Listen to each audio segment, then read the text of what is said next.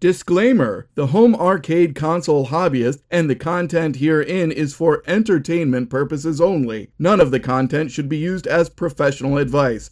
The content may be considered inappropriate. Consumer discretion is advised.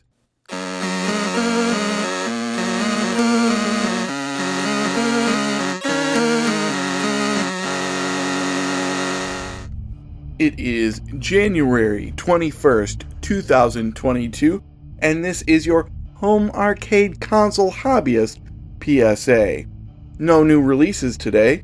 On this day in 1998, Resident Evil 2 released for the PlayStation 1. Which brings me to my daily ponder. Were horror games scarier when they left more to the imagination? The hyperrealism doesn't dull the effect immediately, but does it stick with you as much as older games did? Was it scarier when your brain had to fill in the details?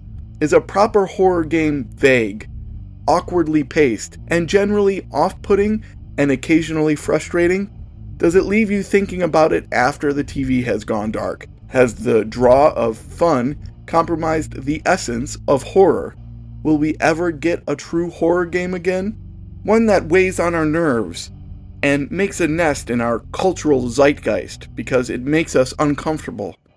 What was the last game that you played that made you uncomfortable, perhaps a little paranoid? Do we need story and dialogue to feel fear?